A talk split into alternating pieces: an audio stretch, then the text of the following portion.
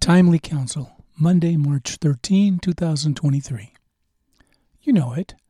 It says, Honor your father and your mother so that your life on earth is long and memorable. Ephesians 6 3. I had to pause when I came to this Pauline counsel. I looked at it and I looked back at my upbringing, and if truth be told, it was a mess. No doubt my brothers and I benefited from much instruction along the way. We were taught how to behave in church. I was taught how to memorize poetry in Spanish. We were taught how to sing in a quartet. We learned Spanish, both at home and when we were sent to boarding school in Mexico. I was even taught by my mom to preach at the age of three. All these skills served me well as I became an adult. Now, as a senior citizen, I wonder why it is that I have cared more for my adopted moms more than I have for my actual mother. Did I lose something along the way? Did I suffer some separation syndrome? Was I forced to grow up sooner than I should have?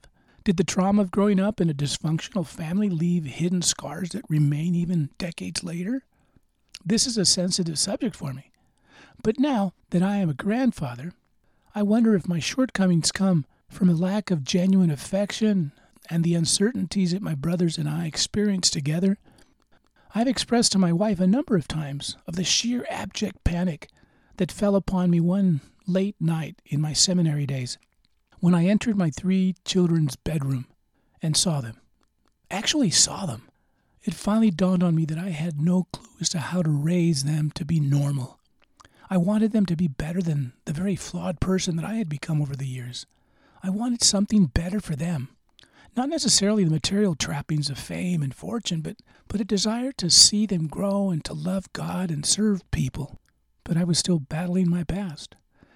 They survived me because of the amazing mother that was there for them during their formative years while I was away tending the sheep.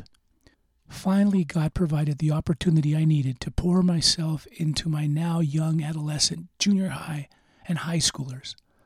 I stumbled my way through those years, but but I was there at their baseball games, at their volleyball games, at their drama groups, at their beach vespers. I wish I could have done more, but we made many memories together. They will have much material to draw from at my funeral. I hope and pray that they will honor their mom and dad, in spite of our shortcomings. There is no such thing as an ex father or an ex mother. I will honor my mom and my stepmom, as I did my special mom, not only because it is a commandment, but because my life is richer and complicated by having all three moms in my life, and now my two remaining moms, living with me and very close to me. I am all they have, at least now and nearby. I'll do my best to love and serve them. Perhaps that is the reason God added the promise to the precept. I am reminded that I was not born on my own. I will never forget my birth mom's adage Yo soy tu madre, aunque sea una víbora. Literally, it says, I am your mother, even if I'm a snake. There is some truth to that, I guess. I am who I am because they, all three, were willing to step in and be what my birth mom could not be.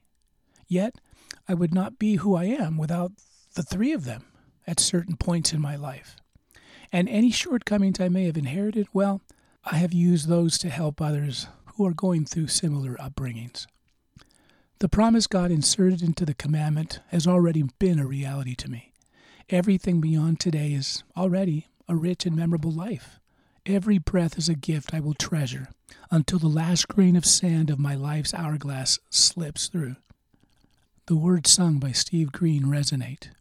May those who come behind me find me faithful. Abba, above all, I want to live a life of purpose for others and faithfulness to you. I have truly been blessed already, but I'm ready to continue the path you have set before me, as long as you want. In Jesus' name, amen.